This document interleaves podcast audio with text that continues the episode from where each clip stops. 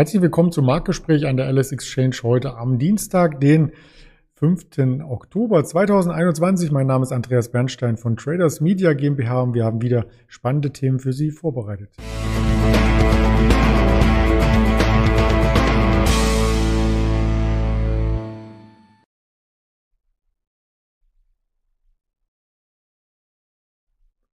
Wir schauen auf den DAX. Der hält sich ganz gut über der 15.000er Marke. Wir haben auch Einzelwerte mitgebracht aus Deutschland, die Covestro, die Fraport und aus den USA oder auch ein Stück weit aus Deutschland die BioNTech und die Peloton, die wir uns anschauen. Und das Ganze möchte ich nicht alleine hier tun, sondern zusammen mit dem Daniel Saurenz, den ich recht herzlich willkommen heiße. Hallo Daniel.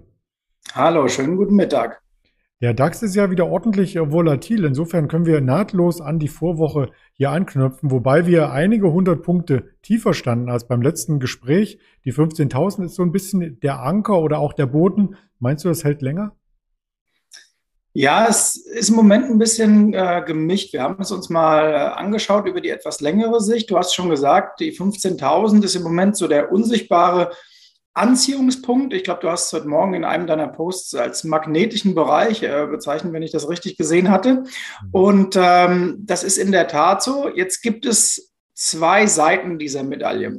Von den ähm, Sentiment-Faktoren, wie beispielsweise Fear and Greed Index in den USA, könnte man sagen, der geht jetzt immer schon Richtung Extreme Fear. Und wenn man sich in die Unterkategorien dort mal begibt, dann sieht man, im Grunde genommen ist da schon eine Menge Panik. Jetzt ist das Blöde an, dieser, äh, an diesem Umfeld, dass wir Ende 2018 im Übergang zu 2019, also schon ein bisschen her, äh, mal eine ähnliche Situation hatten, dass über Wochen und fast schon Monate immer so eine Grundbesorgnis am Markt war, die auch immer Richtung ähm, leichte Panik äh, touchierte. Da gab es dann aber noch mal einen richtigen Sell-off. Ähm, das hatte damals auch mit, ähm, die Älteren unter uns erinnern sich, mit Zinssorgen zu tun und damals der Frage, ob die US-Notenbank ihre Zinsen erhöhen würde. So, das wäre, so ist denn so käme. Wir müssen ja immer mit Konjunktiven hier auch ähm, hantieren, ähm, da natürlich niemand genau weiß, äh, wie die Zukunft aussieht. Aber das wäre dann nochmal ein Aspekt, dass ähm, der Markt nochmal nach unten durchtauchen könnte. Und das Ganze natürlich getrieben vom Aspekt auch der Quartalszahlen. Ich meine, die Quartalsaison ist jetzt nächste Woche, läuft sie so langsam an und äh, wir haben ja unter der Hand schon von ein paar Unternehmen gehört, naja, äh, die Rohstoffknappheit ist ein großes Problem. Gut war da beispielsweise Tesla oder auch das, was BMW sagte. Die sagten, naja, es läuft immer noch so gut, dass das kompensiert wird vom äh, Gesamtverhalten des Unternehmens. Also das ist so ein kleiner Lichtblick. Long story short, für diejenigen, die auf mittlere Sicht investieren wollen und auf langfristige Sicht, ist es ein deutlich besseres Umfeld als vor vier, sechs oder acht Wochen. Denn man kriegt jetzt mehr für sein Risikogeld.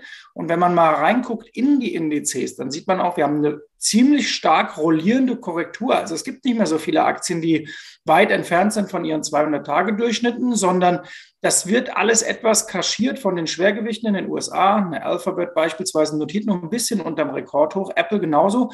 Aber am Ende unseres heutigen Talks werden wir ja auch Aktien sehen, die schon äh, richtig einen auf die Mütze bekommen haben. Und da gibt es mittlerweile schon ziemlich viele. Oh ja, das werden wir uns anschauen, aber zuvor noch den Blick auf die Volatilität richten. Der VDAX, der hat sich mittlerweile auf einem erhöhten Niveau festgesetzt. Das hat man vor einem halben Jahr gar nicht erwarten können.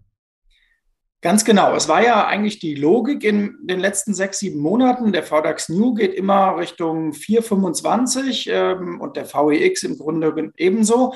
Und danach gibt es einen relativ schnellen Return in das Level 16, 17 Punkte. Also dann wird alles wieder relativ sorglos. Das sehen wir im Moment nicht. Also wir haben ein höheres Grundrauschen bei der Volatilität und das deckt sich eben mit dem, was ich eben erklärt habe. Also ähm, da ist schon eine gewisse Angstprämie da und es kommt halt auch ein bisschen was zusammen. Du hast äh, jetzt ähm, die Immobilienproblematik in China, wo man sich fragt, wie weit strahlt das aus?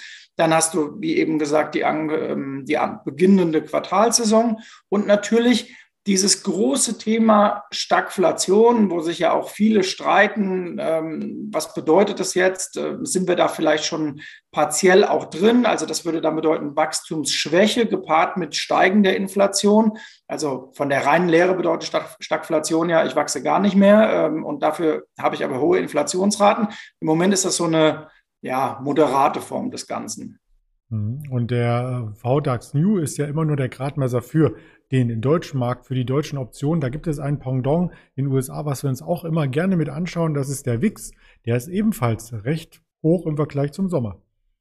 Ganz genau. Also selbes Bild wie beim VDAX, nur auch der VEX deutlich angestiegen. Und wenn man äh, sich auch mal in die, äh, in die anderen äh, breiten Indizes begibt, also Richtung Nasdaq oder auch in Europa guckt, könnte man auch den V-Stocks gucken. Den können wir vielleicht in einer unserer nächsten Schalten ja auch mal dazu nehmen. Ähm, die unterscheiden sich aber nicht wesentlich vom äh, VEX und vom VDAX New. Also allüberall deutlich steigende ähm, Optionsprämien, deutlich steigende Volatilitäten und das Ganze am stärksten ausgeprägt, mitunter auch an der Nasdaq. Ja, du hast schon darauf hingedeutet, dass wir mehrere Aktien uns anschauen. Erst einmal vielleicht äh, zwei aus dem deutschen Markt. Die Covestro aus dem DAX, äh, die leidet aktuell auch ein bisschen und hat wie viele andere Werte im DAX gar keine Jahresgewinne mehr zurückgelassen. Ganz genau. Also typischer Fall von äh, Zyklika und ähm, natürlich auch typischer Fall von die Rohstoffknappheit belastet. Da kommt halt alles zusammen. Und sie waren vorher natürlich sehr, sehr gut gelaufen, aber jetzt haben wir eben diesen Rücksetzer und das meinte ich eben mit der rollierenden Korrektur, dass das etwas drüber hinwegtäuscht, wenn du den DAX eben von 16.000 auf 15.000 zurückgehen hast und das sind so 6, 7 Prozent. Naja, das ist dann irgendwie noch überschaubar, aber unter der Oberfläche bei vielen Einzeltiteln ist das Ganze merklich weiter fortgeschritten. Ja, und da war die Covestro jetzt ein Beispiel für negative ähm, Entwicklung in den letzten Wochen, aber vielleicht einen positiven äh, Schatten zu werfen oder positive Schatten gibt es ja nicht, einen positiven Lichtblick im Schatten darzustellen, so wollte ich es ausdrücken. Das wäre die Fraport, denn die hat sich still und leise jetzt wieder Richtung Jahreshochs nach oben gearbeitet. Ganz genau. Und da stimmt ja auch der Newsflow. Wenn man sich äh, anhört, was äh, so rauskommt, Lufthansa gestern wieder gesagt, sie erhöhen die Kapazitäten und da werden Strecken ausgebaut. Das Amerika-Geschäft läuft so langsam wieder an, also die Flüge Richtung USA, so muss ich das präzise formulieren. Und die Fraport war ja völlig ausgebombt. Wir begleiten den Wert ja im Grunde schon seit November 2020 sehr intensiv. Warum? Weil damals das Sentiment eigentlich für alles, was Touristik, Fluggesellschaften und so weiter am schlimmsten war. Du warst vor der nächsten Corona-Welle. Und das erwartet man jetzt für diesen Winter eben nicht in der Dimension und für den Sommer 2022 im Grunde dann wieder einigermaßen normales Geschäft. So, und wenn dann ein gutes, ähm, normal fliegerisches Geschäft dazukommt, plus Fracht, dann ist das für Fraport natürlich keine schlechte äh, Sache, denn da werden auch ein paar Nachholeffekte da sein, gerade beim Businessfliegen. Ja, Nachholeffekte gibt es ja vielleicht auch noch, äh, was die Impfstoffhersteller gibt. Zumindest wünschen die es sich. Äh, vom Kurs her ist genau das eingetreten, was du in den letzten Wochen öfters schon mal anklingen lassen hast. Äh, manche Highflyer halbieren sich dann. Und genau diese Schwelle hat die BioNTech in US-Dollar erreicht. In Euro schauen wir uns die Aktie jetzt hier an. Ganz genau. Also es ist das, was wir an dieser Stelle schon so häufig besprochen haben. Wenn du diese Aktien mit Sondereffekt hast, und der Sondereffekt ist ja in dem Fall äh, Corona, dann gibt es hinten raus bei vielen Aktien Fahnenstangen, ob man eine Westwing nimmt, eine Peloton und wie sie alle heißen. Wir gucken uns ja gleich auch die noch an. Und bei BioNTech ist das eben auch der Fall. Und jetzt haben wir diese außergewöhnliche Rallye des Sommers komplett wegkorrigiert. Und äh, mein Bruder aus meinem Team hat gestern noch einen interessanten Zusammenhang entdeckt, dass nämlich die BioNTech-Aktie sich erstaunlich danach verhält, wie sich die Covid-Zahlen beispielsweise in den USA, in Florida entwickeln. Und die Amerikaner sind ja ähm, stark auch investiert bei BioNTech, ist ja im Grunde auch der börsenseitige Heimatmarkt. Und äh, da sieht man schon, äh, dass da eine gewisse, gewisser Gleichlauf ist. Und naja, du hast jetzt eben für die Impfstoffhersteller nicht mehr diesen Newsflow, sondern es geht jetzt eher in die Richtung, naja, jetzt kommt der erste auch mit einem Medikament auf den Markt und ähm, die Frage ist jetzt nur noch, wie viele Auffrischungsimpfungen gibt es? Und dann der Blick hinten dran, was kann BioNTech, was kann eine Valneva, was können diese ganzen Titel eigentlich und Moderna eigentlich bieten, außer Covid-Impfstoffen. Also sprich, was ist in der Pipeline noch drin und was erwarte ich von diesen Unternehmen nicht 2022, vielleicht auch nicht 2023, sondern in den Folgejahren. Und darauf werden sie jetzt so langsam auch gepreist. Genau, und da reicht es eben nicht auf die aktuellen Daten zu schauen, weil ich habe auch in vielen Foren gelesen, KGV 5, das muss man jetzt kaufen bei Biontech, aber der Ausblick ist ja immer das Wichtige. Ganz genau. Und KGV 5 ist bei BioNTech ist eben nicht das gleiche wie bei KGV 5 bei einer Allianz oder einer Münchner Rück, wo wir davon auch nicht weit entfernt sind. Bloß Versicherungsgeschäft kann ich ziemlich gut planen auf die nächsten Jahre. Und da gibt es auch keine auf Ausschläge Richtung KGV 15 oder KGV 3, sondern das ist relatives Grundrauschen. Und äh, BioNTech ist einfach in der Geschäftsentwicklung natürlich in einer viel anderen, volatileren Erwartung. Das, äh, deswegen ist das KGV da für das nächste Jahr nicht der richtige Maßstab. Ja, okay. Lass uns weiter radeln zum nächsten Thema. Du hast auch schon mal kurz gespoilert. Peloton, ähm, quasi für die Schlechtwetter-Radfahrer, vielleicht genau das richtige Instrument auf Instagram, als es lief, also nicht gestern Abend, habe ich eine Werbung gesehen, dass da eine große Preissenkungsoffensive reinkam. Das wird ja letzten Endes auch auf die Margen durchschlagen. Kann man das schon am Kurs ablesen?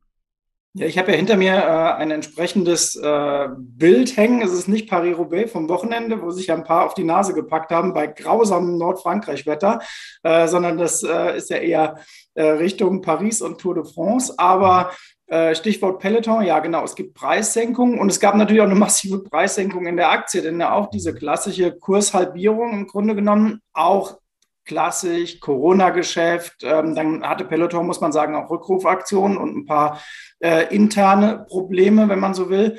Und nun versuchen sie eben ähm, über den Preis auch Produkte in den Markt zu drücken. Wer sich das Ganze mal live angucken will, Berlin, hackischer Markt, wenn man da rechts abbiegt Richtung Alte Schönhauser, da ist ein Peloton-Store, wenn ich das richtig im Kopf habe. Äh, in der Ecke kann man sich generell immer angucken, äh, was so an neuen ähm, äh, an neuen Firmen am Markt ist. Ich glaube, da gibt es auch einen Polestar äh, Showroom. Also auch das ja so ein bisschen die neue Weltrichtung E-Mobilität. Also hip sein und mal nach Berlin kommen. Das ist doch schön. Genau. Wenn du wieder in Berlin bist, äh, lass uns da gerne mal gemeinsam mit Radlerhosen aufschlagen. Machen wir mal eine mhm. richtige Live-Schalte von dort aus oder eine Insta-Story. Was das auch immer. gerne machen. das klingt spannend. Also halte ich auf jeden Fall fest und festhalten möchte ich auch noch die weiteren Termine des Tages. Wir sind schon ein bisschen fortgeschritten. Wir haben Mittagszeit. Aber kurz bevor die Wall Street startet, haben wir die Handelsbilanz noch in den USA. 14.30 Uhr, danach 14.45 Uhr die Market PMI-Daten für den Dienstleistungssektor Gesamtindex nicht Produktion und nicht produzierendes Gewerbe war der ISM-Index, der dann 16 Uhr kommt und 17 Uhr beehrt uns noch Frau Christine Lagarde mit einer Rede. Vielleicht kommt da noch das ein oder andere zutage in Richtung Notenbankpolitik. Und wenn alle sozialen Netzwerke auch erreichbar sind, dann sind das die Links, auf denen du sie findest bei YouTube ls-exchange. Dasselbe gilt für Instagram. Auf Twitter heißen wir lang und schwarz. Auf Facebook ganz langer Code, den möchte ich jetzt nicht vorlesen, aber vorlesen werde ich noch die Podcast-Kanäle dieser, Apple, Spotify und ja, was war der dritte? Spotify, Apple Podcast, dieser. Nein, das waren die drei. Alles gut, alle zusammengekriegt genau. und freuen wir uns, wenn Sie da mal vorbeischauen und ein Like hinterlassen. Wir sehen uns gern nächste Woche wieder, Daniel. Ich freue mich. Bis nächste Woche und euch allen eine gute Handelswoche. Bis dann. Ciao. Tschüss.